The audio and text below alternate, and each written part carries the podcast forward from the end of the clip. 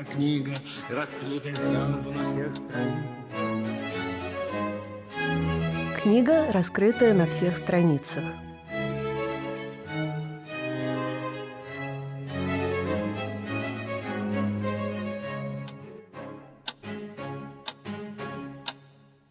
Здравствуйте, с вами Наташа Дельгеда, и это программа «Книга, раскрытая на всех страницах». В студии сегодня Борис Рогинский, историк и исследователь литературы, автор нескольких сборников, в том числе «Человек за шторой» в соавторстве с Игорем Булатовским, нового сборника «Будь сполк» и учитель, преподаватель учитель, учитель. Да. Здравствуйте, Борис. Здравствуйте, Наташа, очень приятно. Я часто вспоминаю историю Алексея Симонова о Надежде Яковлевне Мандельштам. Однажды он выговаривал за что-то своему маленькому ребенку, и Надежда Яковлевна была свидетелем этому и спросила его, отведя в сторону, «Вы правда думаете, что детей можно воспитывать?» Вот скажите, пожалуйста, Борис, как вы думаете, детей можно воспитывать? Ну, только личным примером. Все остальное невозможно. Мне кажется, не получается. И в том числе научить их читать? То есть... И, и, ну, и читать, и одеваться, и походку иметь, и все что угодно, это только личным примером.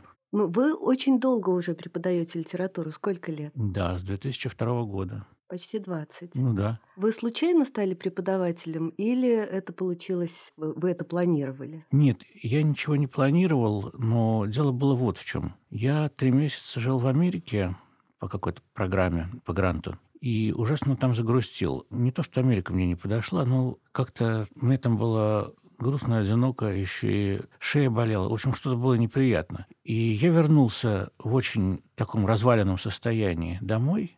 До весны болел, а весной выяснилось, что у одного пятого класса нету преподавателя по русскому, и мне матушка говорит, ну, давай, говорит, попробуй, может, отвлечешься как-нибудь, да? Я попробовал, вот с тех пор пробую. Матушка Наталья Андреевна Рогинская, совершенно фантастический, легендарный преподаватель литературы в той же самой 610-й гимназии, в которой преподает и Борис Рогинский. Довольны вы, что так все получилось? Рады? Понимаете, быть довольным чем-то, это значит, что вот представьте, я мог вместо этого пойти туда-то, сделать то-то.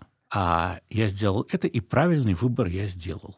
В данном случае я не представляю, чем другим я мог заниматься. Не то, чтобы это было призвание, но просто мне, мне не придумать было ничего. Как-то меня судьба толкнула туда, и так я и живу. И э, я не понимаю, доволен я этим или недоволен, но я другого варианта пока что не представляю. Ну вот вы, я вас представила одновременно как историка-исследователя литературы, эссеиста, да, и учителя, преподавателя. Как эти две ипостаси связаны? Одна другой помогает, одна другой мешает. Там. Поначалу это было никак не связано. Первые, скажем, 10 лет. А потом я постепенно начал понимать, что вот такая связь с жизнью, с так называемым народом, с городом, главным образом осуществляется за счет прогулок по городу и общения такого обязательного общения и необязательного на переменах с детьми и преподавателями. А без этого совершенно жить невозможно, и об этом говорил, если не ошибаюсь, Померанц, который вообще не литератор, а философ. Он говорил, что человеку, имеющему значит, возможность, работающему с русским языком, невозможно жить в отрыве от языковой стихии, языкового окружения. Вот так со мной вышло. Чем-то отличается преподавание литературы от преподавания другого предмета?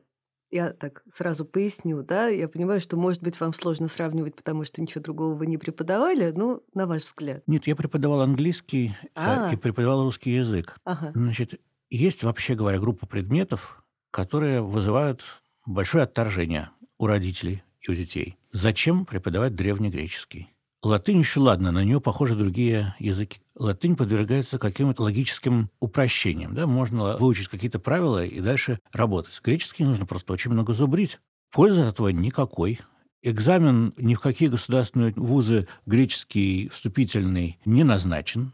Литература, ну да, те, которые будут писать ЕГЭ по литературе, они должны действительно литературой заниматься, но то, чем занимаемся мы, это все-таки не совсем подготовка к ЕГЭ. Поэтому, да, литература один из практически ненужных для карьеры предметов. Ну, для карьеры здесь я говорю не в отрицательном смысле, а карьерист там и так далее. Ну, для человека в будущем. Объяснять, что я научу вас читать книги, вы начнете глубже понимать, без меня вы ничего не поймете, я отучу вас смотреть фильмы, научу смотреть книги, я научу вас сравнивать фильмы и книги. Все это пустой разговор.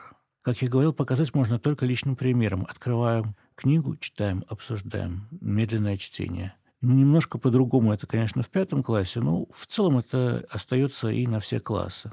Ну вот вы говорите, что то, чем вы занимаетесь к подготовке к ЕГЭ, не имеет никакого отношения. Но все-таки после ваших уроков можно сдать ЕГЭ? Да, после моих уроков можно сдать ЕГЭ, но я не уверен, что это во, во многом благодаря моим урокам. Ну, человек прочтет какие-то книги, которые нужны да, для ЕГЭ. Там есть всегда кодификатор, список того, что нужно прочесть. Писать эссе по ЕГЭ, конечно, это не такой ужас, как эссе по русскому, но все равно это довольно страшная вещь. Я этому абсолютно не учу. И всех об этом предупреждаю, ну, по крайней мере, стараюсь предупредить. Тут нужно быть знакомым с формальными требованиями. Я был одно время экспертом по ЕГЭ, несколько лет проверял эти работы. Я никакого презрения к этому институту не испытываю, потому что тут, по крайней мере, проверяется, что человек прочел, а что человек не прочел. Потому что самое большое снижение баллов – это за фактические ошибки. Фактическая ошибка – это когда человек перепутал, там, не знаю, Соню с Наташей Ростовой там, и одновременно с князем Андреем. Не делать фактических ошибок – да, это я учу. А что касается осмысления, тут очень по-разному со всеми учениками. С кем-то получается, с кем-то не получается. У кого-то это может уложиться в формат ЕГЭ, а у кого-то нет. Но, в общем, честно говоря, я не знаю. Вот я наболтал столько всего – а теперь говорю, что я не знаю, можно ли после моих уроков сразу же без дополнительных вещей подготовиться к ЕГЭ по литературе. Честно говоря, я думаю, что после моих уроков нужна хорошая толковая консультация. Не курс, а консультации. Тогда может быть. Тогда другой вопрос. Не можно ли, а нужно ли? Как вы считаете, вот этот формат ЕГЭ, он вообще плодотворный? Если бы не было коррупции, как везде, то да. Если бы можно было действительно объективно оценить знания по литературе, а не благодаря количеству очков и тому, что значит, разница между двумя экспертами не больше двух баллов, да, я вам открою такой ужас, то главное стремление проверяющих ЕГЭ – это чтобы у них они же несколько человек одну работу проверяют, чтобы у них не сильно расходились баллы, потому что если сильно расходятся баллы, то это сразу по шапке этому самому проверяющему. И они, в конце концов, садятся и сверяют все эти баллы, кто кому что поставил. Это чистая профанация получается, и делают так, чтобы ну, не больше одного балла была разница.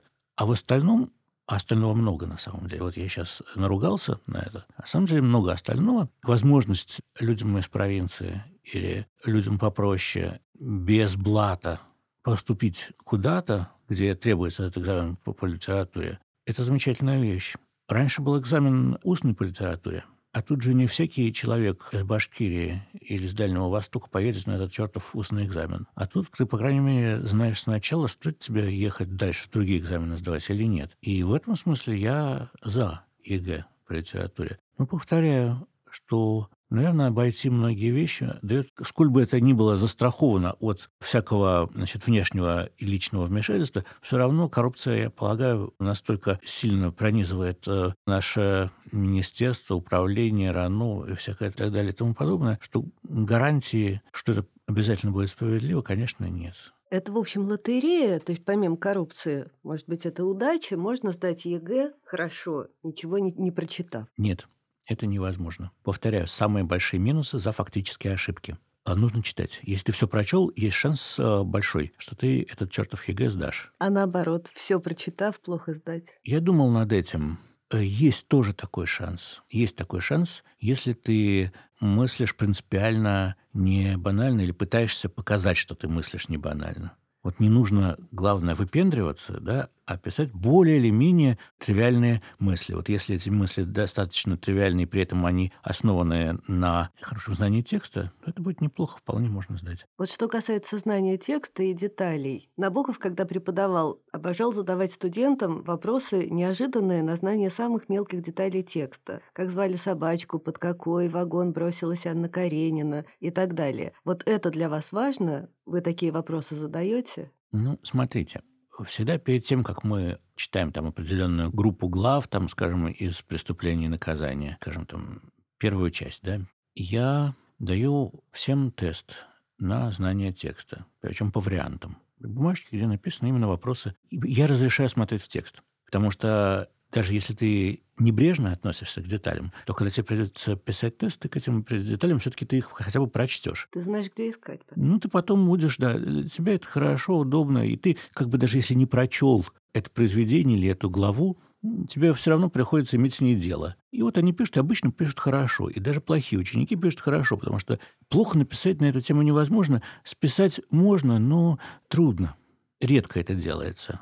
Обычно ты сидишь с книжкой и выписываешь, просто работаешь с текстом, как шпаргалкой. Да? Получается хорошо. А уже потом мы в порядке дискуссии, или там, если не получается никакая дискуссия, то в порядке лекций, говорим о пресловутом так, так называемом содержании, великих идеях, которые ненавидел Набоков, ну и так далее. Мы говорим о вкусе, о том, что интересно, что неинтересно, о том, что важно, о композиции. А композиция — это нечто среднее между именем собачки с одной стороны и общей мыслью, если она есть произведение. То есть мы говорим в первую очередь даже о композиции.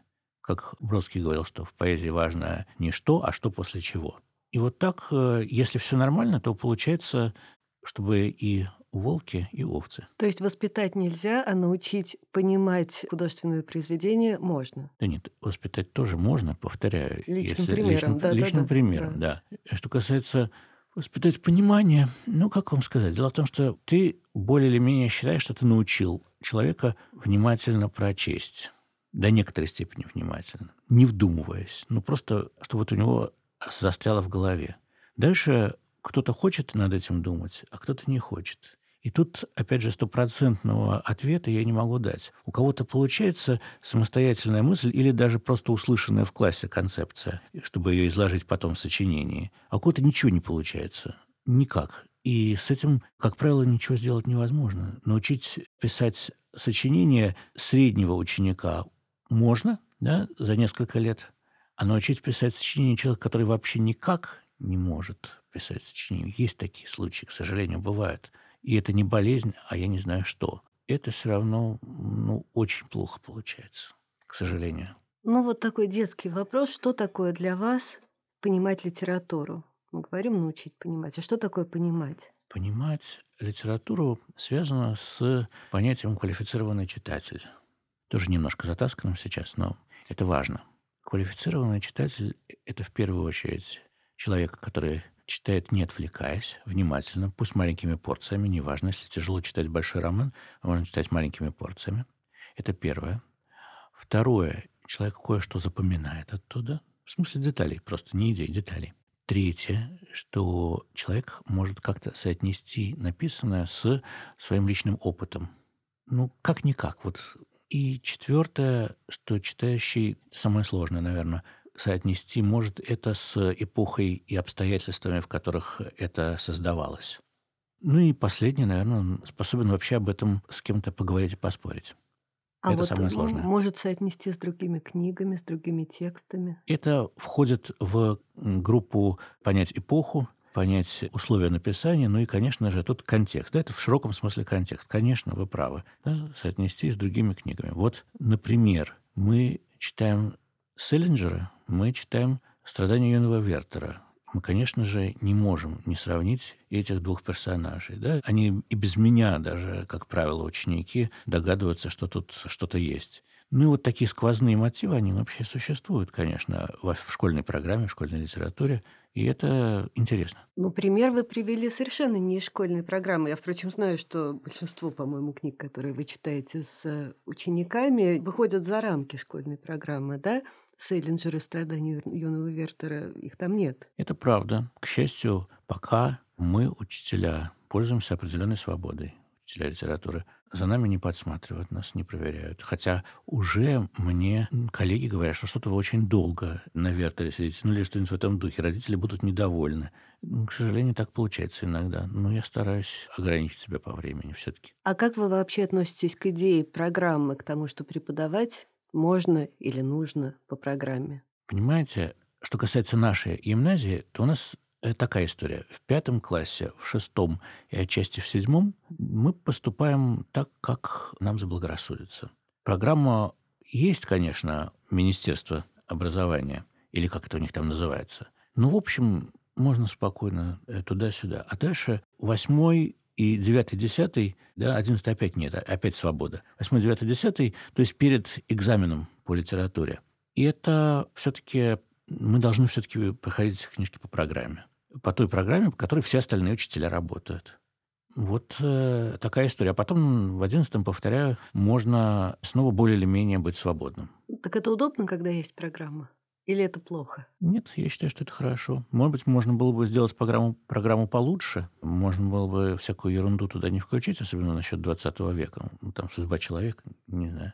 Но в целом ничего. Неплохо. Я, не считаю, я считаю, что это неплохо, потому что не все учителя позволяют себе, не все дают труд себе придумывать новую программу. А что будет быть, если у тебя нет сейчас ни времени, ни ресурсов, ни мозгов, чтобы новую программу сочинить, с которой бы отличалась? Ну вот есть школьная программа, и слава богу. Судьба человека – это, в общем, советское наследие. То есть нынешняя школьная российская программа, при ее некоторой вариативности, конечно, она основывается на советской? Традиционной, да, скажем, Тихий Дон, да? Ага. Мы проходим Тихий Дон и не проходим поднятую целину. Ну, мне кажется, что разница невелика, и до некоторой степени поднятая целина даже интереснее. Почему? В поднятой целине нету попыток представить себя совершенно аутентичным и полным знатоком ситуации. Язык там персонажей не так искривлен, чтобы нам нужно было все время на каждой реплике задумываться, а что же сказ... хотел сказать этот казак. Там вообще меньше какого-то пижонства, как мне кажется. И также меньше всякой неприличности, которой очень много в Тихом Доне, которую я считаю, что не нужно детям давать, так же, как и темная аллея Бунина. Но дети-то уже взрослые, это же одиннадцатый класс. Ну, понимаете, взрослые-взрослые. Но это уже просто почти порнография. И порнография бывает интересна и детям, и взрослым, но это не значит, что ее нужно проходить. А в чем разница вообще между советской школьной программой, ну, понятно, что «Тихий дон» там остался, «Судьба человека» там осталась, и нынешней российской? Никогда не занимался этим вопросом. К сожалению, не, не, я помню, я сдавал какие-то экзамены по литературе, но они совершенно не остались э, у меня в голове. В принципе, программа не очень сильно изменилась. Это вообще система образования так же, как и армии, это две самые консервативные системы в государстве. Для образования это не так плохо, но, но есть какие-то такие столпы, которые нужно обязательно изучить, почему бы и нет. Да? А если бы не было их, то преподаватели стали бы вместо Евгения Онегина читать, например, наоборот, Полтаву. Не, не знаю. Или что-нибудь еще. Ну, нет, мне кажется, что ориентиры нужны, и некоторая обязательность тоже нужна. В этом нет ничего дурного. К какому принципу вы добавляете или убираете те книги, которые с детьми читаете? Не, не хочу говорить проходите, потому что это немножко напоминает советскую школу. Просиживаем, а не проходим, да. Да. Значит, принципы такие. То, что мне нравится, раз. То, что, о чем мне кажется, я что-то понимаю, о чем у меня есть мысли, это два. Третье, что, как мне кажется, будет понято и принято учениками. И, наконец, то, что важно для понимания Э, литературы и вообще искусства такой какой-то эпохи, истории э, его. То, что, как вам кажется, будет понято учениками. Есть какие-то произведения, которые ученики, нынешние современные, не понимают, которые, с которыми сложнее всего работать? Ну вот я уже упомянул Евгения Онегина. Очень трудно. Да? Очень трудно. Казалось Невероятно. Бы. Невероятно. Пушкин автор, как бы это сказать, бывают авторы с иголками и шершавые, а Пушкин гладкий можно скользить по его поверхности и ничего не понять внутри, потому что это язык другой эпохи, это мировоззрение другой эпохи. Вот Лермонтов, пожалуйста, да, герой а нашего очень времени. современный, очень. Очень, да, он как будто только что написано, Угу. да. Недаром, опять же, упомянутый Набоков так э, громил это. Ему самому хотелось так писать, мне кажется, просто. Иметь такую же популярность. Значит, э, да, Лермонтов очень хорошо что Мцире, Э, что герой нашего времени, а Пушкин более или менее ничего, э, «Медный всадник», повести Белкина. Все это ничего, потому что это все тоже не, произведения не то чтобы несовершенные, но они, в них есть какая-то открытость и незаконченность, чего нет у Евгения Онегина. Когда вещь абсолютно закрыта, закрыта и закончена, как-то вникнуть в нее, повторяю, понять, соотнести с эпохой, соотнести со своим личным опытом очень трудно. Можно, но трудно. Почему закрытая? Там же есть пропущенная глава. Все равно. Собственно говоря, то, что Пушкин оставляет э, героя в неприятную для него минуту, и это тоже входит, как мне кажется, по опыту моего значит, изучения с детьми, это все равно это входит в какую-то непонятность. Да? То есть все равно это не открывает им ничего. Вот вы медленно читаете с ними Евгения Онегина. Вы читаете комментарии Лотмана, Набокова, да. кого-то еще Старка? Да, я, я даю им, собственно, часто задания.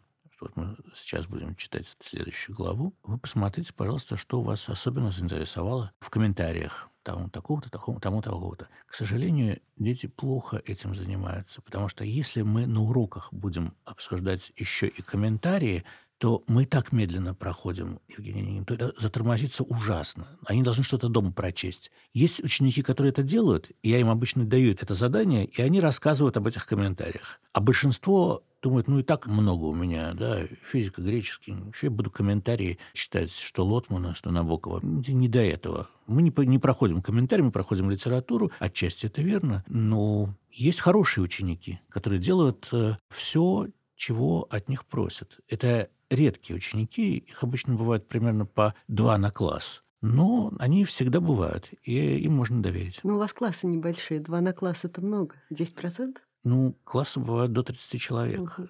Два человека на класс – это не так уж и мало, но все-таки маловато. И вот эти трудные произведения, они как-то менялись со временем?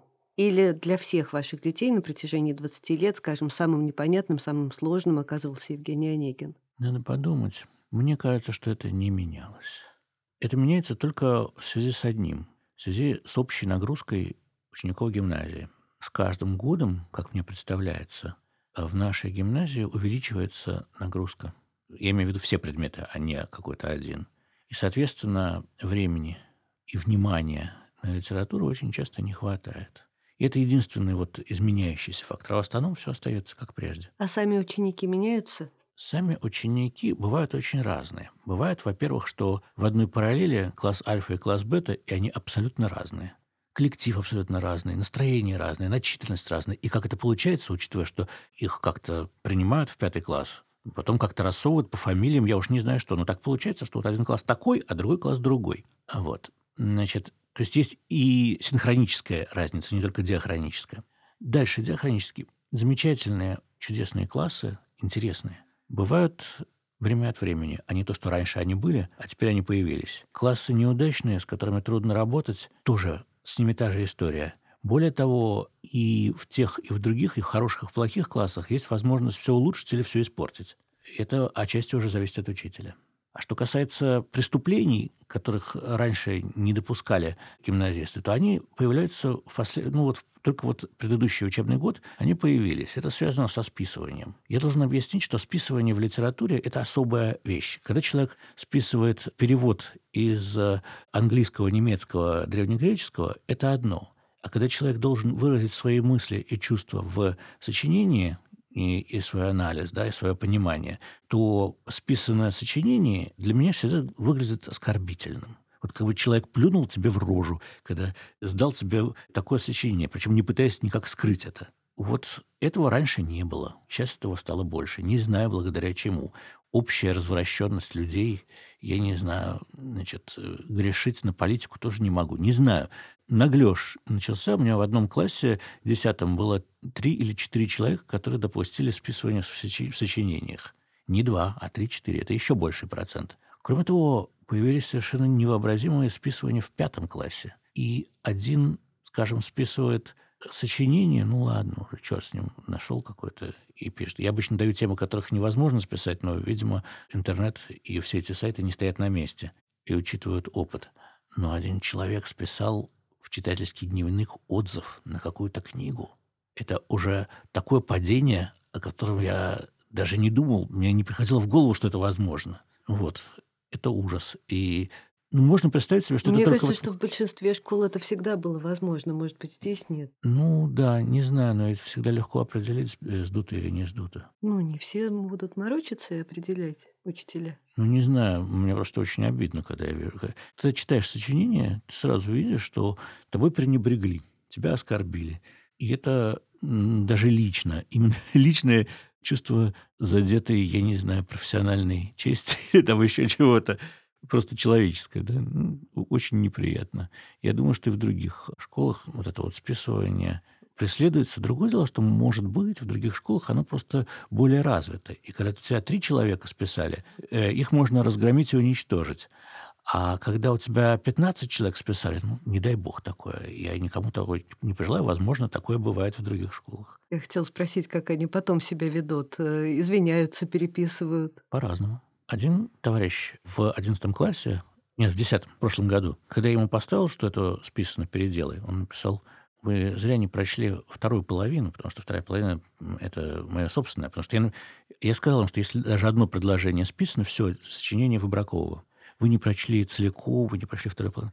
Я читаю еще раз, э, даю себе труд прочесть целиком. Я пишу ему, вот тот, то-то и то-то тобой списан. Он пишет, нет, это мои собственные мысли. Я просто консультировался с некоторыми источниками, ну и так далее. Такой подобный бред. Я присылаю ему ссылки на те сайты, откуда взята первая, вторая, третья, четвертая, пятая, восьмая фраза. Не извиняется обижается, что его заставляют, э, если не хочет иметь двойку, э, написать сочинение снова. Есть другой вариант. Предлагаю написать снова, сразу же пишут, но в этом втором варианте опять есть э, довольно много предложений списанных. Я говорю, послушай, ты чего? Я же тебе сказал, перепиши, пожалуйста. Ты, опять ты же списываешь. Я не знаю, как это выразить своими словами. Поэтому это цитат. Я говорю, слушай, ладно, сделай, чтобы поменьше цитат было, и поставь их в кавычках и укажи источник хотя бы. Ну, с, тут я ничего не могу сделать. Ну, то есть я думала, трудно. что ученики стали циничнее, они стали наглее. Да? Я не знаю, а разница тут сложная, да, между цинизмом и наглостью. Понимаете, насчет детей вообще не хочется говорить о цинизме и наглости. Это все-таки дети. Э, это все-таки взрослые качества. Хотя подросток, да, бывают наглые подростки, циничные подростки. Не знаю. Я вот всегда стараюсь в случаях с этим списыванием заглянуть в душу вообще э, этого человека. Обычно я не люблю в душе заглядывать. У нас разговор все-таки не... Я не священник и не психолог, чтобы беседовать об их страстях там, и ужасах, да, и радостях. Все-таки литература – это литература. Это не рассказ о себе, и не психология. Но в случаях вот с этими жуткими списывальщиками я невольно начинаю думать, а как бы я поступил на его месте, что мне ему посоветовать, как мне исправить его, как излечить его душу и всякое такое. Ужасно глупое чувство. А в чем-то ученики стали лучше в целом? В целом всегда бывают прекрасные, хорошие ученики. Я не знаю, как мерить. Понимаете, мерить зло гораздо легче кругами ада. Мерить ум, одаренность я не знаю, как это мерить. Понимаете, всегда во всех классах были прекрасные, умные, одаренные ребята. Не могу ничего сказать. Вы говорите, что вы даете такие темы сочинений, э, которые невозможно найти в интернете. Какие-то шаблоны, примеры. А, например, какие у вас темы сочинений? Например, Афанасий Иванович и Пульхерия Ивановна «Фрукты или овощи». Имеется в виду, это очень остроумная якобы тема, имеется в виду, что фрукт – это ну, что за фрукт, да, то есть некий оригинал, да, а овощи – это понятно кто это. Люди, не имеющие никакой, кроме растительной жизни. Здорово. Я еще вот что не спросила. Труднее всего Евгений Онегин. А что лучше всего они понимают? О чем они Беспреданницу. готовы? Беспреданницу они понимают все. Им очень нравится, потому что гроза вызывает жуткое отторжение. А беспреданница, которой, кстати, нет в программе, и без которой, мне кажется, нехорошо Островского проходить, но хотя бы две пьесы нужно, разные. Беспреданница на ура. Герой нашего времени на ура. Вот это, пожалуй, самое-самое. Маленькие, пятый класс, им зачастую нравится «Одиссея», да, и тоже вызывает какие-то... У нас был ну, конкурс. Это очень сложно читать. Ничего, мы, во-первых, не все подряд читаем кусочками, а во-вторых, э, ну, они, понимаете, комиксы рисуют на эту тему, у нас был конкурс комиксов и так далее. Очень хорошо всегда про Шерлока Холмса, это самая, самая выигрышная тема. Э, очень неплохо э, с Шекспиром. Макбет, мы писали много работ, и в результате мы даже выпустили книжку «Макбет татарской слободы». Татарская слобода – это где наше здание младшей гимназии находится. Вот «Макбет татарской слободы» – это сборник сочинений этого класса, причем все, все написали сочинения умные и хорошие. Это был какой-то триумф, конечно. Про комикс я, честно говоря, впервые слышу. Хотела узнать еще какие-то секреты. Вот комиксы вы рисуете, оказывается, да? То есть дети рисуют на уроках. А что еще такое неожиданное, чего обычно не делают в школе? Вернемся к тому же Вертеру. Э, я предлагаю им написать письмо от кого-либо из э, персонажей Вертера, после, написанное после его смерти, в том числе от духа самого Вертера. Вот. Бывает интересно. бывает ярко. С тем же Вертером мы иногда сравниваем два его перевода, переписываем его, эти письма в другом стиле, как сказал бы сейчас нормальный современный человек, скажем, да, как это перевести на нормальную речь. Что еще? У нас было в свое время, мы собирали истории, то есть я раздал им блокнотики, это было, правда, по русскому языку. Они записывали смешное, что они видели в течение недели. Потом мы читали это, а потом делали стенгазету, а потом из этого даже книжка вышла. «Конспект по жизни» она называлась. Потом, из последних моих достижений, мы изучали фольклор в пятом классе. Я рассказал одной барышне историю, сказку австралийскую, с тем, чтобы она по телефону следующему человеку по алфавиту рассказала эту сказку.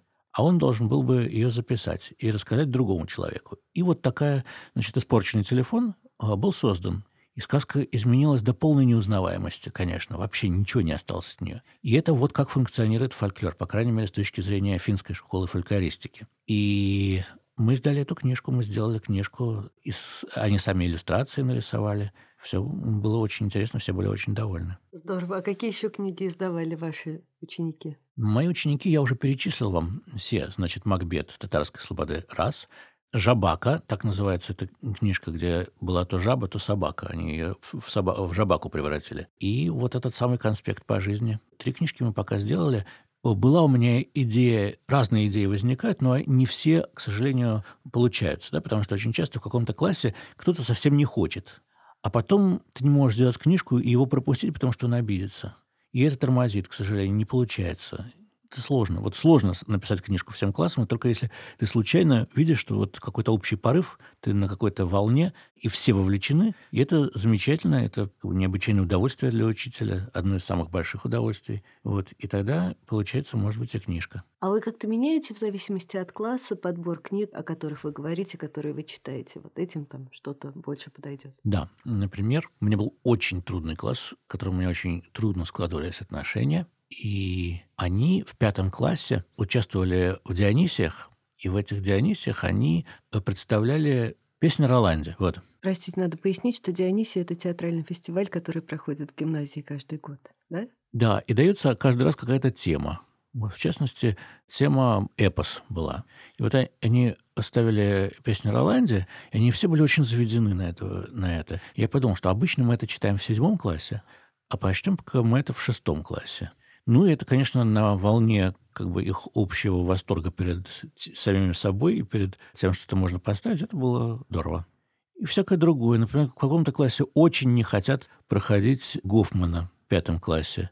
Я отказываюсь тогда. Или очень мучаюсь, а потом в другом классе я уже боюсь это. Ну, разные, разные бывают. Конечно, варьируешь, разумеется. Вы преподавали и русский, и английский. Сейчас у вас осталась только литература. Да. Там меньше можно придумать чего-то интересного, чем, чем заниматься с детьми? Нет, везде, в любом предмете, мне кажется, можно придумать интересное. В русском больше, чем в литературе можно придумать э, интересного.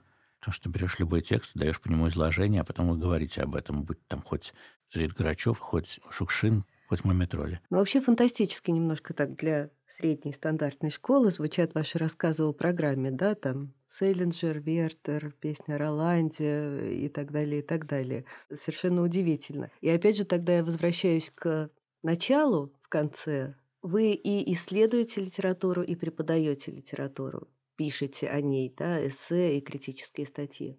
Какую-то исследовательскую работу вы даете детям на уроках? Там, скажем, текстологический анализ, сравнение каких-то двух текстов, не знаю, проб в пятом классе или... Я помню, что у моей дочки было задание, правда, в тот момент не вы у нее преподавали, сравнение конька-горбунка и какого-то пушкинского текста вполне такое серьезное, фундаментальное, чтобы определить авторство и чтобы подтвердить или опровергнуть гипотезу, что не Ершов, а Пушкин написал «Конька-горбунка». То есть вот какие-то такие филологические исследования есть у вас на уроках? Во-первых, я хотел бы еще раз сказать, или не еще раз, а в первый раз сказать, что та программа, которая, которой мы пользуемся, не мной придумана. Она э, выработана всеми коллегами вместе что нужно в каком классе проходить, особенно насчет пятого, шестого, седьмого, придумали все вместе, и я только модифицировал. Что-то ввел, что-то убрал. Теперь о исследованиях. С этим трудно, потому что дома очень мало кто умеет работать. Маленькие еще умеют, а те, кто постарше, не очень. Но между тем, когда мы изучаем древнерусскую литературу, Мы читаем, ну, скажем, апокрифы на древнерусском языке. Там «Хождение Богородицы по мукам», «Ака Господь сотворил Адама», э, вот эти вещи. И это мы делаем вместе, мы вместе переводим.